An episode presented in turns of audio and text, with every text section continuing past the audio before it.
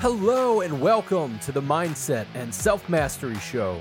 I'm your host, Nick McGowan, and on this show, my guests and I unpack the stories that shape us and the lives that we lead on our path to self mastery. So let's not wait any longer. Let the games begin.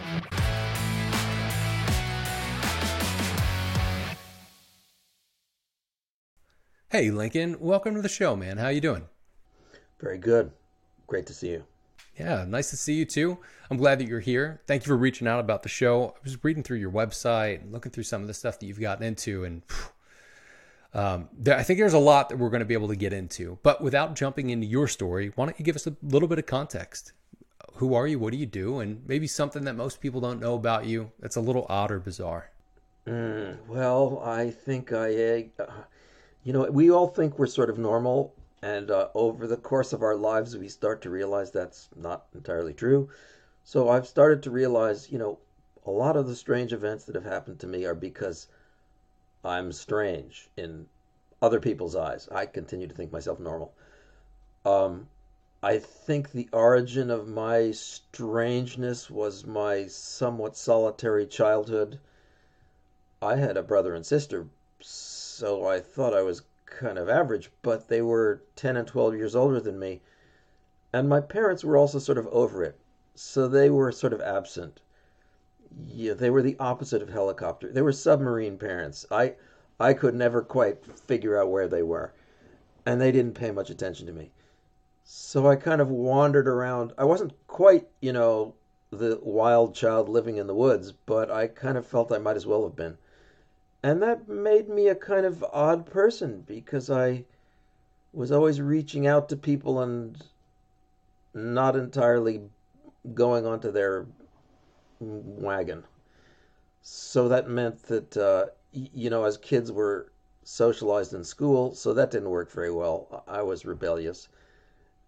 And uh, I guess my family made me a kind of adult for my age so I, um, you know, didn't really connect with my age group, and of course, I didn't entirely connect with adults either because I wasn't one.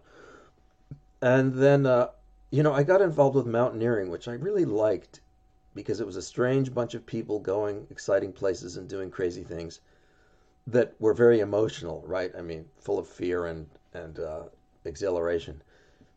And I did that for quite a while and then I also wanted to be uh, I has intellectual pretension, so I got a PhD in physics, and that was interesting. Um, the whole PhD process is one of the few educational processes where you're asked to actually do something, you know, come up to meet the bar of accomplishment rather than just uh, fill in check boxes. And uh, that gets very complicated because there's all sorts of expectations and you know getting on line with uh, what's going on. And uh, I still wasn't satisfied with um, what I knew. So I was involved with uh, travel and other cultures. And, uh, you know, here I am, like all of us, thinking that I'm normal and that the world is strange. And I guess you have to say the world is normal because that is the baseline. And I think I'm coming to understand that I'm an emotional person, which is odd for a physicist. But then, you know, that's why I'm not a physicist anymore. I'm a clinical counselor and a hypnotherapist, and I do dream work and psychedelics, uh, therapy and dream work and psychedelics. And I write a lot about uh, the subconscious and emotions because I have the intellect side covered. So most people don't know that I'm emotional because I'm so intellectual, I guess. Like I say, it all seems normal to me, but um, it, it's really valuable to be a therapist because you start to see what other people really think. You know, you, you hear you hear their story ten times, and then you start to wonder, how come they're telling me this for the eleventh time? How come they're not doing something about it? And you sort of at some point you get down to it, you know, uh, in a way that you wouldn't get socially. Socially, you just hear their story over and over again, but as a therapist, you're allowed to pry.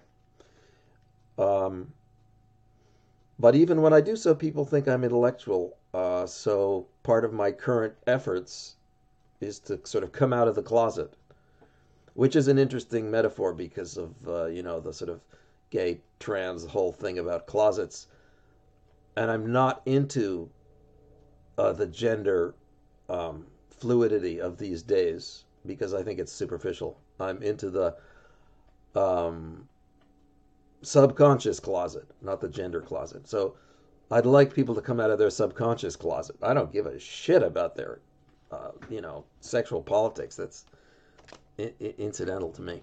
Um, and uh, and I think people hide behind their gender politics like they hide behind their other politics because it's uh, one step out from the social presentation. And okay, but I want more with people, and uh, so I'm trying to be more emotional. Anyway, that that you know uh, the question. One thing people know about me. Well, one thing you should know about me is that very few people know anything about me. So there's not too much to answer. I, I have like a circle of three friends, and I see them rarely. And most people, um, you know, know me from my writings, or you know, podcasts. Mm-hmm. So, way to unleash a lot of things right there. Um, thank you for that. I think for the most part, um, it's interesting where you were saying, look, my my siblings were older and my parents were done. Like that, you were like they were just over it, and you know that. Like it, I don't know if that hit you early on or like subconsciously, you were like they've checked the fuck out, they're done. Um, but to know that and understand that and look at things differently, you kind of took that character for your own, and you were like, this is who I'm going to be, and started to kind of roll with it. It's even interesting that you bring up that people think themselves to be normal because yeah, I think for the most part you're right. I think a lot of people, like if you really talk to them, they're like, yeah, you know, I think I'm doing okay. I'm normal because it almost feels like they live at an average. Like things aren't terrible, things aren't super awesome, and most people just live at a kind of norm. And it seems like you're looking for a lot more than that and be able to have a lot more than that. Um, and a lot of people, I think, get really fucking afraid to be able to dive into that. So when you think of doing some of the deeper work, the subconscious work, and getting into those conversations, how how do you see people actually going about that uh, if they're if they're unsure of exactly what to move on first? Uh, there's the I don't know exactly what the the right uh, aphorism is, but there's sort of the metaphor of the moving train metaphor. You know, when you're sitting in a train and uh, it starts to move slowly, and you look out the window, you're not sure if you're moving or what you're looking at is moving, especially if you're in a train yard and there are trains moving around you. And the feeling that first comes to you is that you're not moving and everything else is moving. And I think this is a metaphor for how people view the world. Our nervous systems try to root themselves in some sort of stability and see the world moving around us because it's more useful to know where you are than where you aren't. And that extends to the way we think. So, you know, most people come to me, uh, you know, and I'd say even socially, you know, to be a, to be a friend is sort of to be a therapist a little bit. Um, and uh, even when you're just in social conversation, you're looking at people like wondering, you know, who they really are. Um, and most people present their situation as them being rooted and situations moving around them. Um, so part of my background is in uh, neuro, neurology, neurophysiology, neuropsychology, you know, the brain, how the brain works. And I think it was valuable that I spent a decade studying brain training which is to say cognitive training, using the brain and looking at brain waves. And it's not a very popular or very deeply researched area, mostly because it's sort of too complicated. Uh, you can do it easily enough, but knowing what you're doing is hard. So what you see in that is very interesting because when you change a person's brain waves, you almost always get them to tell you that something's happened in their world They don't recognize a change in themselves. So, you know, here's a simple example. Uh, a per- person comes to you and they're very kind of spaced out. You know, we, we recognize those people. They seem kind of dazed, like they smoke too much pot or something. But for some people, that's their normal state. They're kind of a little slow on the uptake. And they'll tell you stories about how things came down on them that they struggled to uh, get on with. And, and uh, you get this picture that they're kind of chasing a laugh after life. And then you can do brain training with them and you can speed up their attention and their reactiveness and they won't notice that they've changed. They'll just say, "Oh, the world slowed down a little, and now I can catch the ball better." Um, well, they won't even say that. They'll say the ball was thrown more thrown more slowly. They just people don't recognize our own change, which on the flip side is it you don't recognize your own deficiency. So the slow people don't recognize that they're slow, partly because they wouldn't know otherwise, and uh, you know, and this also goes like, why do older people think that time goes faster? Well, you know, time doesn't go faster. It's just them that are going slower, or it's their attention that is, you know, sort of clocking at a slower speed. And um, I'm spending a lot of effort in trying to tell people to pay attention to their process of paying attention. So, what I'm talking about, you know, become aware of how you're aware. Not what you're aware of, but how you're aware. I mean, sometimes uh, it's very sketchy. You know, if you look at a clock and watch the second hand, you'll get a clear impression of how vague it is. You know, you can barely keep up in a regular attention with anything. Your attention always drifts, and your mind drifts, and thoughts come in and out.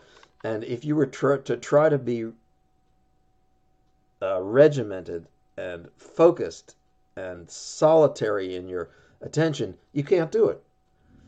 Um, uh, but it's interesting, you can develop certain abilities. So if you're a musician, you can develop the ability to keep time. At the same time that you're being creative and whimsical and, uh, you know, flights of fancy. And uh, another thing that I've done, which is useful, and uh, well, you know, you, it's actually gotten popular. Slack rope walking. You you attach a rope to two trees and then you make it taut and then you try to walk across it. That's not that much different than, you know, staying upright or walking on the sidewalk. Well, it's not. It's not qualitatively different. It's quantitatively different. You have to be very focused on small movements, at the same time that you have to be broadly aware of where the the horizon is. So there are ways to develop other sensitivities to time and space uh, through music, through balance, through physical activity. Um, and it becomes important when you start going into your subconscious and your emotions and the way you think. So if you still think that you're normal and it's the world that's weird, you haven't really grasped the full range of what you can do it's very hard to appreciate your change of state of mind. Uh, which is why I work with dream work or, you know, the states of awareness and sleep and pre sleep and post sleep, where your states of mind are a little more clearly changing. So I tell people, you know, focus on your issues before you fall asleep. And you'll notice how it's kind of difficult to uh, get things into focus as you're falling asleep because you're sort of losing uh, attention. And similarly, when you're waking up, give yourself time. Don't don't be thrown into your wakeful state. You know, give yourself time to be aware of your change of state. And after a while, you kind of wake up and you can feel yourself losing the images of your dreams if you've had them. If you haven't had dreams, you'll feel yourself losing your sort of dreamy state of mind. And then try during the day, while you're supposedly aware, to regain those states. You know, to go back into a dreamy state of mind, daydreaming, give yourself time to daydream. This is something I tell to people who have insomnia, which is a lot of people you might have listening to this. who are uh, high are high functioning people and uh, under pressure or stress, they tend to have insomnia because they hold on to that stress and they're not willing to let their problems rest for a while. And uh, I say to those people who wake up at night, well, you know, be more cognizant about focusing on your problems now that you've woken up and then admitting that you're going to stop focusing on them after a while. You know, you're not going to spend four hours fidgeting and tossing around. You know, you're going to spend 15 clear minutes, you know, up, aware, and thinking about what's bothering you. And then maybe you'll get some ideas and you write them down and you're finished. And then you go back to sleep with the intention of letting it go. You know, be more intentional about how you're managing your focus. And so this is what I'm. God, I don't even remember where your question started, but um, you know, something about focus. This is where I'm asking people to pay attention. And so there's, you know, there's focus in what you're focusing on. There's focus in how you focus. There's issues of how much emotion you allow to rise up, and you know who you're speaking from. Are you speaking from an impatient point of view? Are you speaking from a wistful or romantic, a sad, depressed, or aggressive point of view? And realize that you have some control over this, or you should. Um, but you don't want to be uh, tyrannical about it. In fact, you can't be tyrannical because if you try to repress things in yourself, you can't effectively. You know, you, they come back when you're not they sneak up on you. Yeah, there's more of them than there are you. Yeah, yeah, and it's interesting you bring up uh, being aware of awareness, and then everything else that goes around that. Even the activities of just taking that awareness of waking up in the morning, being aware that hey, you're still kind of in that sleepy state, or being aware of falling asleep. I find it interesting. There are times where um, I can sense that I'm about to fall asleep because I'm thinking weird shit like just a weird thing where I'm like, yeah, totally makes sense that the elf is sitting over there. Cool. And it's not like I'm fucked up out of my mind and tripping. I'm just about to fall asleep. And when those things start to make sense, and I'm like, no, that doesn't make, uh, you're about to go to sleep. All right, cool. Um, but being aware of that takes time to be aware of that. So if we look at the overall activity of being aware of things, it's interesting that I think a lot of people miss out on their morning or evening being aware of stuff that helps you throughout the day because when stuff's happening throughout the day, like your meetings to meetings, you got to go pick people up, or you got to do this, got to do that, whatever the things are, we're just being reactive for the most part because things are coming at us. And if we're not prepped or prepared to be able to do something with it, we don't know how to be aware of that, and we're kind of just being reactive and shit's being thrown at us. So, how do you walk people through that to be able to prep, to be aware of awareness, and then be able to actually have that superpower uh, instead of having to deal with the shit just being thrown at them. Well, you have to have some time. You have to give yourself some space. If you load your plate with being reactive, you know, fire putting outing all the time, you won't have any chance to consider the world from anything but the point of view that's coming at you. Um, you know, so there's a time for that. You know, you are needed for certain things and uh, okay. Hopefully, you're effective at it. Uh, of course, if you're not effective at it, you should uh, deal with that. But in order to get a sense or a sort of a meta sense of who you are and how you're being aware, you have to give yourself space to disengage from your perceptions. Perceptions being what you think is coming at you, and to you know see the elephant in the room. So uh, there are two ways I'd go about it. Uh, one is I I ask people if they can to get in more involved with their dreams, which is a big uh, a, a, big nut to swallow. Uh, so people can get involved with their dreams in many regards. First of all, you might simply remember them. Mm, even if you don't remember them, you might remember how they left you feeling. Um, and if or to the extent which you have access to your nighttime dreams, um, I encourage people to start to understand them. And what you have to understand is that they are not narratives. People are always confused when they try to put them together in sequence and make sense of them. They're not there to make sense and they're not there to be put into sequence. They're a bunch of associations that are falling out of your head or rising up from below.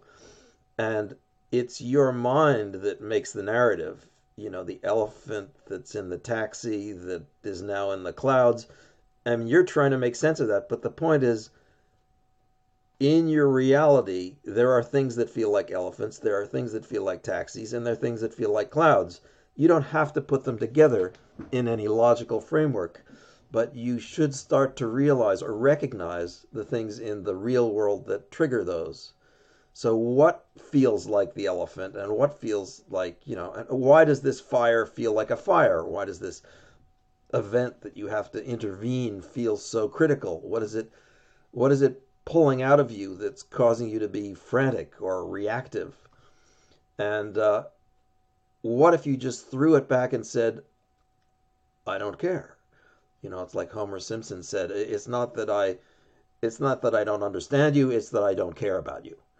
Um, you know, what what other you know, we think that's funny because I say, oh well, that's something a father would never say. But uh, you know, half the time our minds are off somewhere else, and we don't care 100%, you know, or we care in some other way, like, you know, why are you bothering me? And uh, I wish I had some food or something. Um, so, so these associations are the things that I encourage people to pursue. So they are distracting, right? They take you away from the thing that's right in front of you, but they determine how you're going to think. Because where do your thoughts come from? You're not really in control of where your thoughts come from you just respond to you know it's like an automatic baseball machine. They just your thoughts are just thrown at you and you're trying to hit them. And you'd say gee it would be like it would be nice if they were good pitches. And i could you know knock them all you know into the outfield. But you don't really have control of the pitcher. The pitcher is your subconscious and it will throw you these curveballs that you miss. So the thing is instead of paying attention to the balls Pay attention to the pitcher. What are they trying to tell you with those strange balls that they're throwing at you? You know, so you stop and you say, well, maybe it's not about putting out this fire. Maybe it's about thinking that it's a fire. Or thinking that I'm me here and they're, you know, uh, and the position I've put myself into. You know, you know, uh, well, you know, the way I raise my kids, I guess, is sort of like the way I wish I was raised, is like total freedom. I let them do whatever they want. And when they get fucked up, I say, well, look at it. You know, why are you upset? And, you know, yeah, and it's a strange world because kids on the internet get thrown all kinds of crappy material like, like, uh, I don't know, everything from pornography to, um, you know, things that are of low value material marketing. Um, and what I did, I'm trying to end this right here. What I did as a, as a kid was I watched television until I couldn't stand it anymore because my parents weren't there and my neither were my siblings.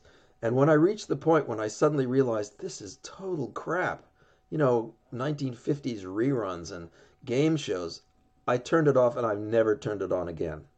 And I react to television like poison ivy. It's like I can't even be in the same room with the television. It just triggers me now because I spent you know endless years in this daze, this TV daze, which I can't get back. You know, you know, you know why can't I remember what I did between the ages of five and ten? Probably because I was watching television. You know what a what a total waste. There's like Librium or some sort of opiate. Anyway, so so like to get out of that head is important you know, and, and we, we think we're in that head for some stupid reason like necessity, and it's not. Most of the time, it's not necessity. It's just habit, addiction. I'm talking about addiction of thinking now, addiction of addiction to your own ego. Yeah, and your own ass kicking. I think certain people enjoy the beating they give themselves um, without having grace on themselves. Now, it's interesting that you have moved into throughout life the brain and then sleep and how it all relates to each other. And when you walk people through um, getting into sleep because it almost sounds like there's a couple major pieces to it. There's the pre-sleep, there's the actual sleep, REM, you know, etc. And then coming out of that and like that whole that whole diagram.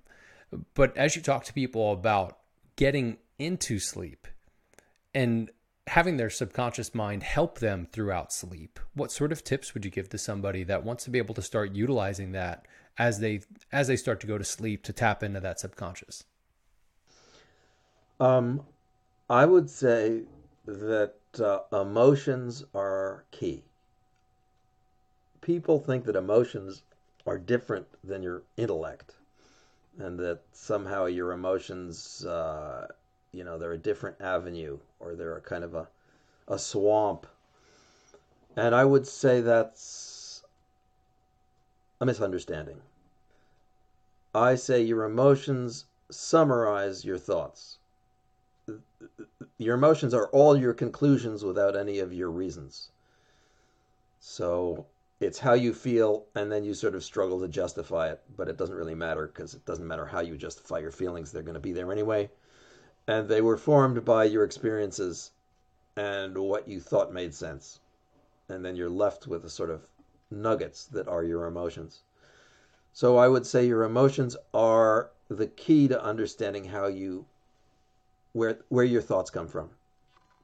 Your thoughts come from your emotions. They don't they're not a template. They don't like stamp out your thoughts. Your emotions don't stamp out your thoughts, but they generate them in terms of how you pay attention. So you know, you know, if you're uh, if you're horny, then you will be attracted by whatever it is that uh, arouses you, and you don't have to think about it. And if you're hungry, you know, food will arouse you. And if you're afraid, then fearful things will come to mind. And your thoughts will follow along. So if you want to get a handle on your thoughts, go into your emotions and see what they are. Are you horny? Are you hungry? Are you needy? Are you fearful? Uh, and all the other things that you can think of. And so I would tell people, or I do tell people, but I don't tell everyone because you have to work with what people are ready to hear. You know, they're going to go in what direction they're headed, no matter what you tell them. Um, uh, so I would suggest to them that as they go to sleep, you know, as they're sort of going into the veil of uh, change, that they review their feelings and that uh, they try to call them up and be an ally to their feelings and stop being so dictatorial about saying i'm going to think about this or i'm going i mean i should i should talk you know i i you know i worry about money. I go to sleep i say i want money or i want success and this and that and it's like hmm well what i really want is i want to feel good and i want to feel confident and secure so what i really should be doing is thinking about thoughts that either make me feel confident good and secure or thoughts that don't. I say thoughts, I really mean feelings, feelings that stimulate those kind of thoughts, so that I'm sort of in the right ballpark when I fall asleep. So that rather than, uh, you know, I want to be surfing the waves and not sort of playing in the puddles of my self absorption. Um, because the waves of emotion are what's going to drive the dreams and I would like the dreams to be consonant with my deeper needs. I think this is, well, it gets complicated. Why don't people remember dreams? How much of a dream do you remember? I mean, you should know, or people should know, that they're dreaming about, you know, three hours a night, and they're remembering, God, 30 seconds of a dream if they're lucky, maybe a few minutes. So a tremendous, even if you're good at dreaming, dream recollection, you're still missing 95% of them. So where are they going? You know, psychologists think, oh, or at least some psychologists think they're they're incidental. They do nothing, and that's stupid because your brain your brain doesn't waste all that you know, all that power for nothing. Most of your your energy goes into your brain. It's something you know like 95% of your glucose or energy creating molecules are spent in your brain. You're not going to spend that you know dreaming about useless things. Anyway, um, getting in touch with your feelings thinking about your thinking process. Oh, you know, I wanted to say this, uh, just given your whole podcast orientation and the way psychology works. Psychology mistakenly, in my view, separates therapy and coaching. And by saying therapy deals with your past, your trauma, and the issues that bother you, and coaching deals with your goals and your future and your intentional actions. And I say, well, what a what a crock of shit, you know? What person lives two different lives? I mean, it would be it would be Doctor uh, what's his name, you know? You know, um, Dr. Jekyll, Mr. Hyde. That's right. Jekyll and Hyde. So, no, you know, we don't want to live like that. And that's a sick way to live. And, uh, and it's true. People come to me with that sickness. They either come to me thinking they need therapy or they come to me thinking they need coaching. And, you know, I would love to get that idea out of their head. But again, you got to work with what people, you know, you can't go at a right angle to their momentum. You have to sort of say, well, okay, what in your dreams of the future and you're dealing with your business environment calls up your personal trauma and, um, you know, personality skills. And the other thing is when you're dealing, when I'm dealing with a person who's uh, trying to reframe their past, I'm always trying to get them to focus on the future. Like, what is, why is this relevant? What is the purpose of this trauma? What is the lesson you can take that's positive? Um, I mean, you mentioned that yourself have uh, some history of trauma, and uh, a lot of people with trauma, I mean, we all have some trauma, some have big trauma, uh, struggle with what to do with it. You know, it's like PTSD in a sense. It's uh, bothersome and seemingly unhelpful. And some people say, well, you got to go back and deal with it in detail. And I don't really think so. I think you just deal with it as it's useful. In fact, you don't even, the reason you don't remember it is because a lot of the memories are not in a position to be useful at this point. And maybe they will be, maybe they won't be. And you don't really care. I mean, you're moving forward and you don't really want to go back to the horrors of the past unless that would empower you. I mean, sure, maybe you could find a, you know, great sword that would, you know, cut through all kinds of things in the future, but and and and there's the idea of gratitude and forgiveness where, you know, forgiveness is really not exonerating anybody. It's just forgetting the whole fucking thing. Um, so that it's just not relevant anymore. Coming to grips with it. Yeah. I mean, in my case, my mother was sort of absent, and I spent years and still spent time feeling rejected and neglected. And part of my resolution is that I have to understand that she was just absent. She just was absent. It's not that she didn't pay attention to me, it's that she, she couldn't connect with the world, period. And I shouldn't get fucked up about that because, like, that's her problem and I can't fix it. I was just, you know, there and I needed, she couldn't give, and I didn't understand because I thought it was normal, right? I thought this was a normal world, this this this bizarre cabinet of Dr. Caligari world of mine. well, it's interesting because you uh, you kind of expect things as a kid where you in some ways don't really have a right to expect things, but you expect that people are going to be a certain way because you see it outside of you. So if you grew up on a farm and your parents are nowhere to be around and that's just how it was and like you never talked to anybody ever, that's just it would have been okay. Or you wouldn't have been okay. You would have turned it into whatever you're going to turn it into. I think sometimes we look around and go, "Well, that's weird. You guys have normal parents or you guys do normal things or you know like you're saying, you looking at it kind of the opposite of that." But it's all the awareness, right? I was very much benefited in my childhood by observing other people's parents. That really started to show me that my world wasn't there wasn't really any normal because like you said you, you you take your world for granted and these other people's worlds my friends were not like mine and uh, i didn't know of anybody at the time in my childhood whose parents i liked that much uh, uh, you know, they weren't. I couldn't see any model parents. There were no model families. Yeah, they all got shit they got to deal with. Yeah, the the less you know about them, the better they seem. yeah, exactly. Ignorance is bliss. Yeah. Yeah. Well, they all try to make it seem nice. But I don't know if I was more insightful or I just spent more time looking. But I found these people pretty pretty damn weird. And I'm not even talking about the adult side of it, right? I'm just talking about as adults, they were probably really fucked up. I mean, who knows? I didn't. I'm just talking about the way they dealt with their kids. Yeah. Oh yeah. If that's the only thing that you're seeing, and now looking at it as an adult, you'd be like, shit. If you were doing that with kids, how the fuck were you with other humans and other people? Crazy.